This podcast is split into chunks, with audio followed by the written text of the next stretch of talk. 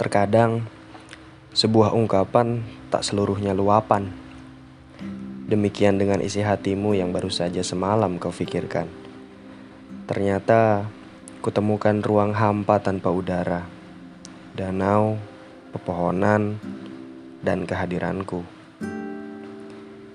Aku berharap banyak yang bisa kau ungkapkan ketika ku mulai percakapan setelah sekian dialogku tak bermuara padamu. Namun, kembali keagungan ada padamu. Dengan segala kejujuran bahwa rasa itu benar-benar tak tampak. Tahu apa aku soal kegundahanmu semalam?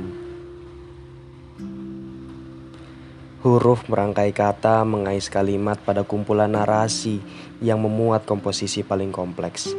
Untuk pertama kalinya, aku memberanikan diri mengungkap semuanya tepat di depan pintu kamarmu.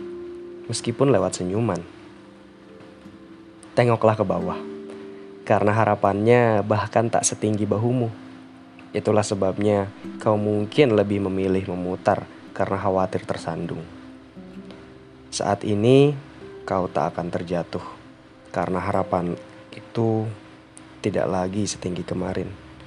Bahkan bisa kau injak tanpa membuat telapak kakimu terluka. Jika kau sudah hantam, injak, dan lewati hal itu, maka aku akan tersenyum. Karena itu berarti kau telah keluar dari pintu. Kau merasakan hal lain itu bukan tebakan. Namun, apakah kau baik-baik saja jika sekarang hatimu pun masih merasa kesepian? Tenangkan sejenak dan tarik nafas panjang. Akan kukatakan sekarang, mungkin kau butuh tempat bercerita di sela waktumu yang padat. Waktu terus mengulurkan jalannya hingga melintas jalan setapak pinggiran lapang desa dan masa di mana aku masih menunggu di jembatan rasa, berdekatan dengan persimpangan harap dan penyeberangan kenyataan. Ingatlah hari-hari ke belakang yang menyimpan tanda tanya bagi kita. Mungkin kau mulai bosan atau bahkan tak mengerti dengan untayan kata, petunjuk, dan lagu-lagu. Sebagaimana aku yang terus menerka apakah hatimu belum dimiliki. Pelik memang namun kau pun tak banyak berbicara. Begitu lebih baik, karena aku bisa dengan bebas menceritakanmu dalam tulisan ini.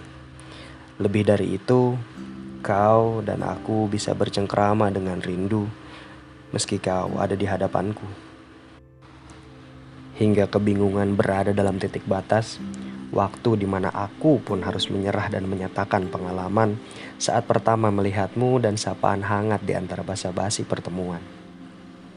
Jangan sekarang, ku harap setelah lusa kita kembali pada rutinitas biasa. Bisakah kita saling menukar waktu untuk bertemu kembali? Baiklah, ku ucap selamat tidur kala rembulan mengecup keningmu lebih dalam dan sinarnya bersemayam pada sorot mata indahmu. Lalu aku yang berupaya terlepas dari gravitasi untuk mendekat dan menikmati bintang beratraksi. Ketahuilah, di tubuhku kini mengalir deras namamu, diikuti bayang dan halus suara khas dirimu. Menuntun erat pada padang rumput impian yang memberikan kita tempat duduk lebih luas daripada sepasang kursi yang berdampingan. Siapkah kau akan kejutan? Tunggulah perlahan selagi aku mempersiapkan segala bahan. Karena mungkin saja aku bukan yang kau harapkan. Namun, kau satu-satunya yang kunantikan. Begitu lain dan menarik daripada deretan bunga yang bermekaran tepat sebelum musim dingin saat ini. Dan apabila kau telah bersiap dengan sapaan dari berbagai arah mata angin, tegakkan kepalamu dan percaya bahwa kamu istimewa.